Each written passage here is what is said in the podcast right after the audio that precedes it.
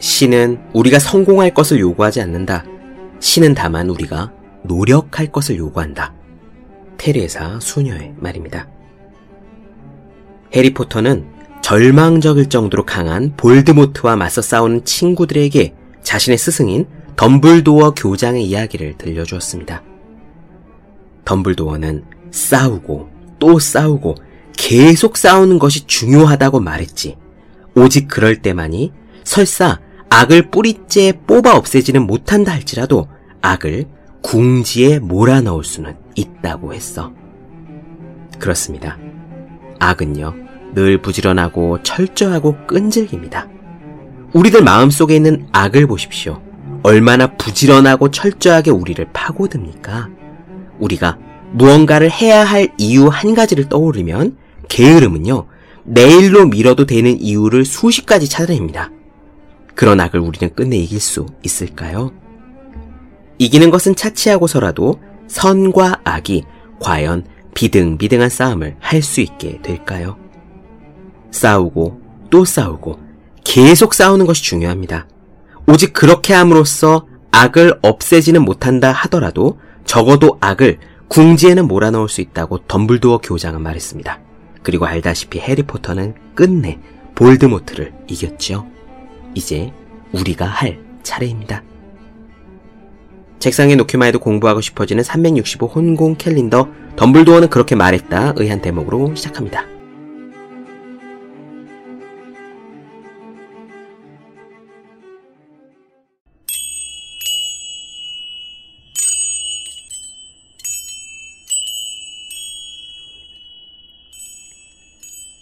네, 안녕하세요. 본격 공부작업 팟캐스트 서울대는 어떻게 공부하는가 한지우입니다. 마이크 싱어의 상처받지 않는 영혼. 오늘은 그 마지막 시간입니다. 사실 이 방송을 하기 전에 저는 이 싱어의 책을 세 번 정독했었습니다. 세 번을 읽을 때까지만 해도 방송에 옮길 마음이 크진 않았었어요. 기껏해야 반반 정도였거든요. 그러다가 오프라 윈프리 방송에서 싱어를 다시 듣고요. 지금 제가 직접 체험하지 못한 부분, 부족한 부분이 있더라도 이해한 바대로 한번 나누어 드리는 것이 좋겠다라는 생각이 들어 용기를 내어 상처받지 않은 영혼을 시작했지요. 지금 이 에피소드를 거의 끝낼 지점에 뒤돌아보니 이 책을 나누어 드리길 잘했다는 생각이 들더군요. 뭐랄까, 방송을 준비하면서 또 읽고 다듬으면서 그동안 제가 세 번을 정독하면서도 이해하지 못했던 부분들이 조금 더 내면화된 느낌이 들었습니다. 머리로 이해하는 것과 느낌으로 내면화하는 것이 무슨 차이가 있는지 정확히 말로 설명드리긴 어려워요. 하지만 비유하자면 이런 겁니다. 싱어가 하는 말들, 혹은 싱어와 비슷한 다른 스승들이 하는 말을 저항하지 않고 따지지 않고 고집스런 마음을 착 내려놓는 느낌이 든다는 거지요. 그리고 싱어가 조언하는 영혼의 힌트들을 귀찮아하지 말고 한번 진짜 따라해 봐야지 하는 생각이 드는 겁니다. 이런 적이 있었습니다. 얼마 전의 일이에요. 여러 사람들 앞에서 어떤 말을 할까 말까 하는 순간이 있었습니다. 어떤 요청건이었는데요. 요청을 해서 받아들여지면 작은 이익이 있겠지만 만약 거절당한다 해도 그만인 뭐 그런 일이었습니다. 우리는 왜 말을 꺼낼까 말까 하는 그런 순간이 있죠. 어떤 사람들은 그 순간 거침없이 요구를 할 수도 있고 또 어떤 사람들은 에이 그냥 참지 뭐 할 수도 있을 겁니다. 어느 경우든 간에 그런 선택은 자기의 평소 습관에 의해서 나오는 거예요. 이렇게 제가 말을 할까 말까 하는 순간 가슴에서 불편한 느낌이 든다는 걸 알았습니다. 저는 평소에 에이 그냥 참지 뭐 하는 편이거든요. 아주 작은 불편함이 들었습니다. 요청을 해서 이익을 보느냐 보지 않느냐는 사실 중요하지 않다는 걸 알았죠.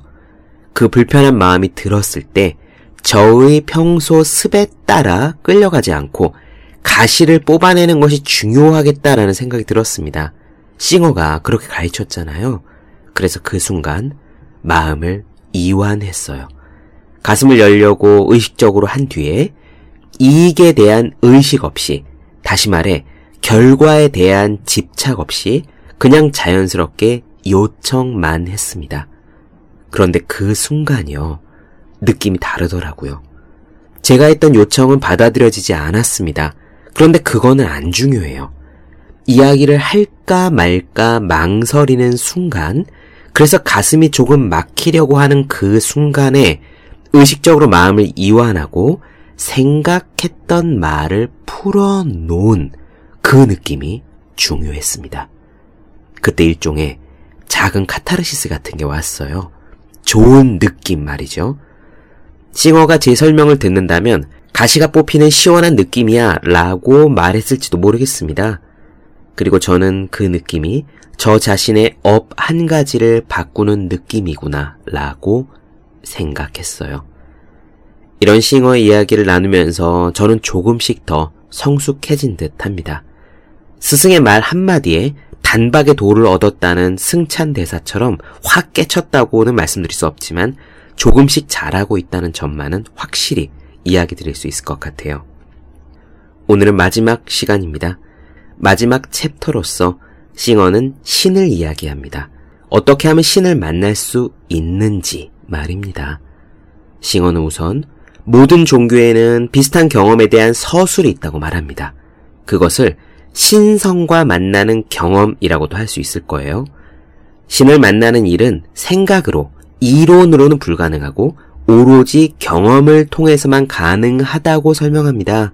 그렇다면 어떻게 그 경험에 이르느냐? 우리는 무엇을 함으로써 거기에 닿는 것이 아닙니다. 반대로 무엇을 하지 않음으로써 닿는 것이죠. 자신의 부정적인 부분들, 불안, 걱정, 초조, 시기, 게으름, 질투 이런 것들을 내려놓으면 낮은 진동들, 그러니까 부정적인 감정들은 낮은 진동수를 가지고 있다고 말하는데 이 낮은 진동들이 떨어져 나가면서 우리의 존재가 점점 가벼워진다고 비유해요. 점점 가벼워지면서 점점 위로 떠오르면 마침내 신을 경험할 수 있는데 그 신은 다름 아닌 사랑이라고 합니다. 신을 경험함으로써 바라보는 세상은 오로지 사랑으로 가득 찬 세상이라고 말이죠. 저는 이 부분을 읽으면서 단테의 신곡 마지막 장면이 떠올랐습니다. 정말 비슷한 비유거든요. 그럼 감동적인 마지막 이야기 바로 시작하겠습니다.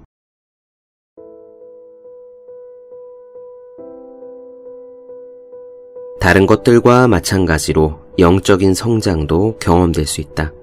당신의 삶에서 분노를 비롯한 부정적인 생각들에 깊이 사로잡혔던 적이 있을 것이다.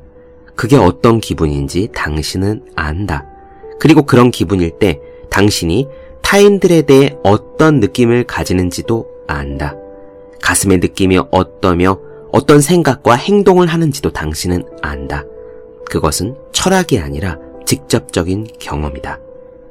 긴장과 불안처럼 낮은 수준의 진동을 풀어놓으면 당신은 저절로 그것이 자신이라거나 자신이 그것과 상관이 있다는 생각을 그만두게 된다.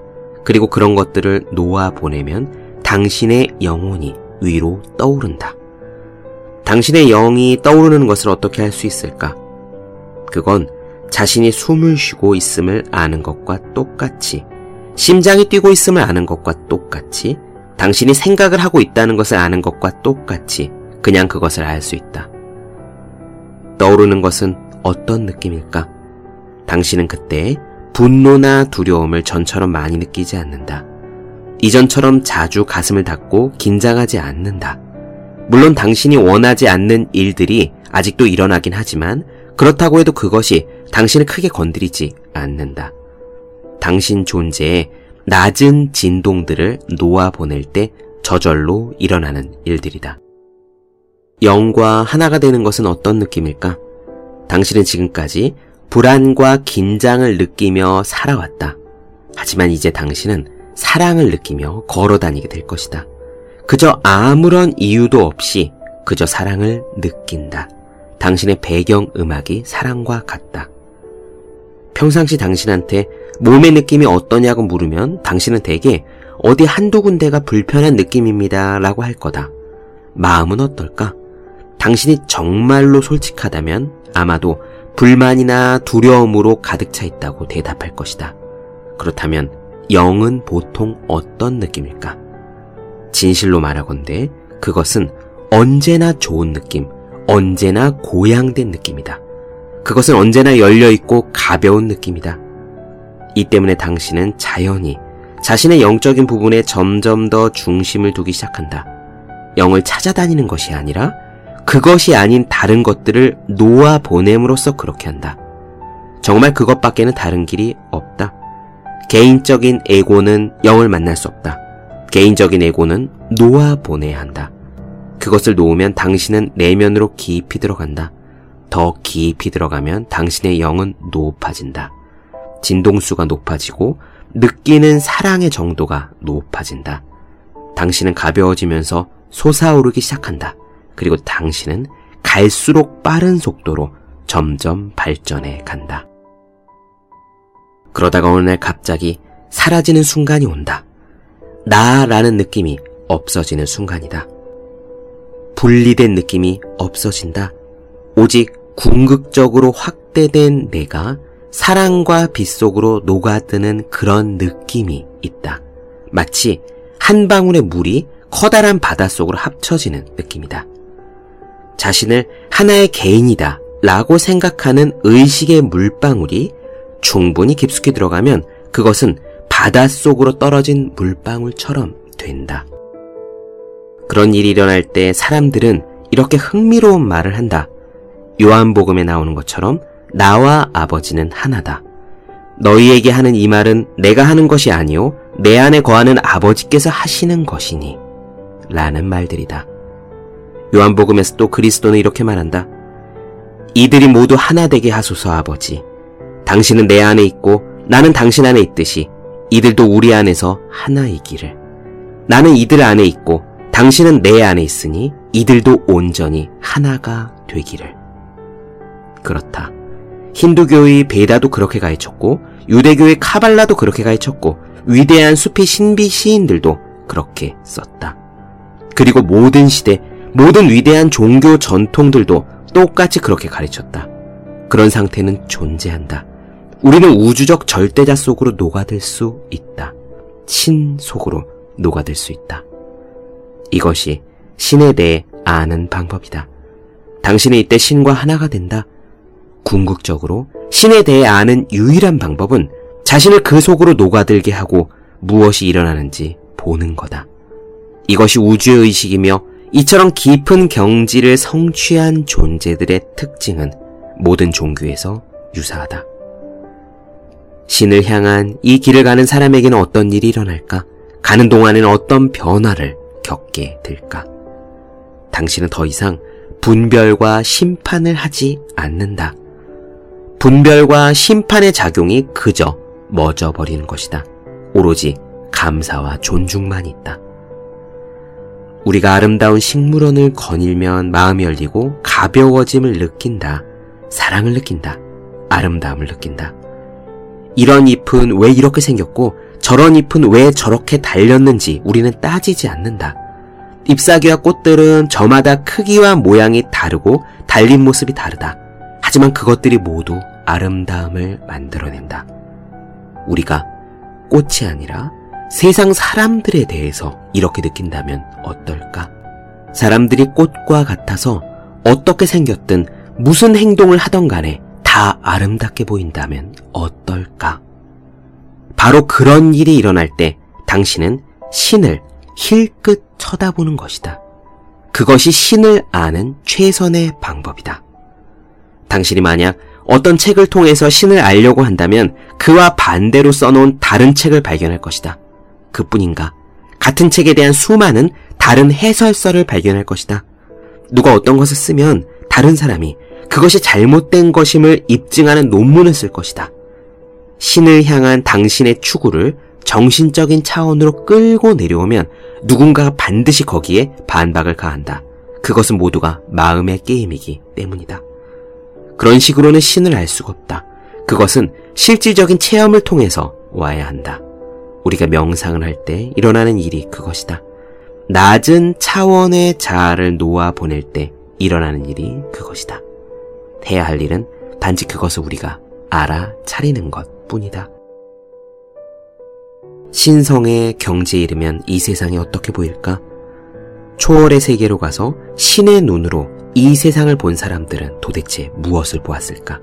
그들은 분별과 심판이 없음을 본다. 분별과 심판은 오래전에 사라졌다. 우리가 구경할 아름다운 것들만 많다. 신은 심판하지 않는다는 말이 정말 사실이라면 어떨까? 신이 정말 사랑이라면 진정한 사랑은 심판하지 않는다는 것을 우리는 모두 알고 있다. 사랑은 대상 속에서 오로지 아름다움밖에 보지 않는다. 그것은 어머니의 무조건적인 사랑과 같다. 어머니는 육체적, 정신적으로 문제가 있는 아이에게 자신의 온 삶을 바친다. 어머니는 아이가 아름답다고 생각한다. 어머니는 아이의 결점에 눈길을 주지 않는다. 사실 어머니는 그것이 결점이라고도 생각하지 않는다. 이것이 신이 자신의 창조물을 바라보는 방식이라면 어떨까?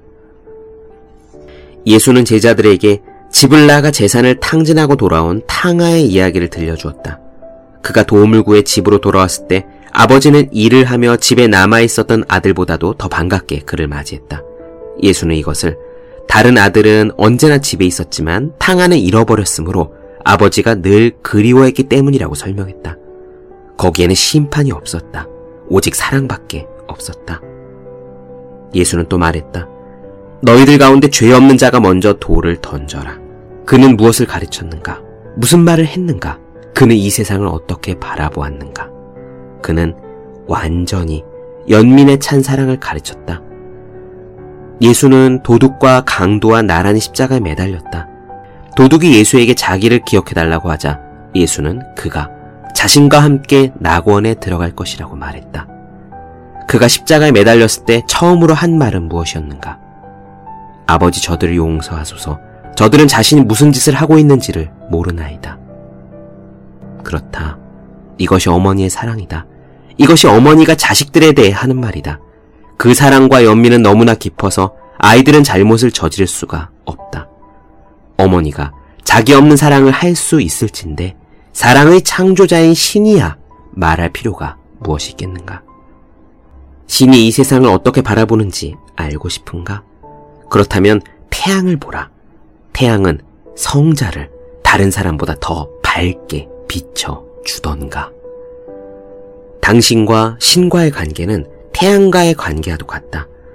몇 년 동안 태양을 외면했다가 어둠 속에서 밖으로 나오기로 결심했더라도 태양은 당신을 떠난 적이 없었다는 듯 여전히 빛나고 있을 것이다. 당신은 사과할 필요도 없다. 그저 머리를 들어 태양을 바라보기만 하면 된다. 당신이 신을 향하기로 마음먹었을 때도 마찬가지다. 그냥 그렇게 하면 된다. 그렇지 않고 거기에 죄책감이나 부끄러움이 끼어들게 한다면 그것은 단지 신성한 힘을 가로막는 당신의 에고일 뿐이다. 당신은 신성을 막을 수 없다. 신성의 본질은 빛이요, 사랑이요, 연민이고 배품이기 때문에 그것은 태양과 같다. 당신은 태양이 당신을 비추지 못하도록 막을 수 없다. 오직 그것을 바라보지 않기로 마음먹을 수 있을 뿐이다. 바라보기만 하면 그것이 거기에 있는 것을 볼 것이다.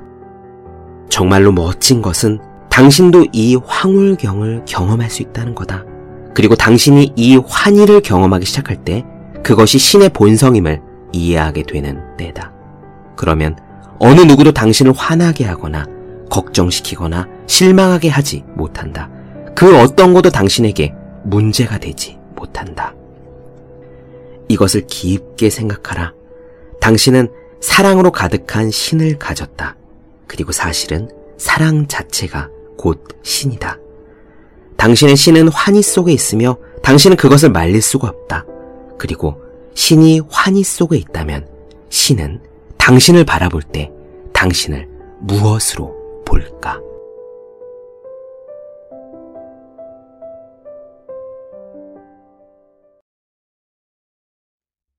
네, 본격 공부작업 팟캐스트 서울대는 어떻게 공부하는가 마이클 싱어 상처받지 않은 영혼 나눠드렸습니다. 더 많은 이야기가 궁금하신 분들 질문사항 있으신 분들은 제 네이버 블로그 생의 즐거운 편지 다음 카카오 브런치 안재의 브런치 인스타그램에서 해시태그 서울대는 어떻게 공부하는가 또 유튜브에 서울대는 어떻게 공부하는가 검색해 주시면 좋겠습니다. 또 혼자 공부하는 사람의 필수품 학생, 수험생, 취준생, 직장인 등 공부하는 모든 분들을 위해서 공부는 어떻게 하는 것인지 설명한 혼자 하는 공부의 정석 그리고 책상에 놓기만 해도 공부하고 싶어지는 1일 1 공부자 캘린더 365 혼공 캘린더를 아직 읽지 않으셨다면 꼭 읽어보셨으면 합니다. 분명 도움이 되실 거예요. 오늘 여기까지 하겠습니다. 전 다음 시간에 뵐게요. 여러분 모두 열심히 공부하십시오. 저도 열심히 하겠습니다.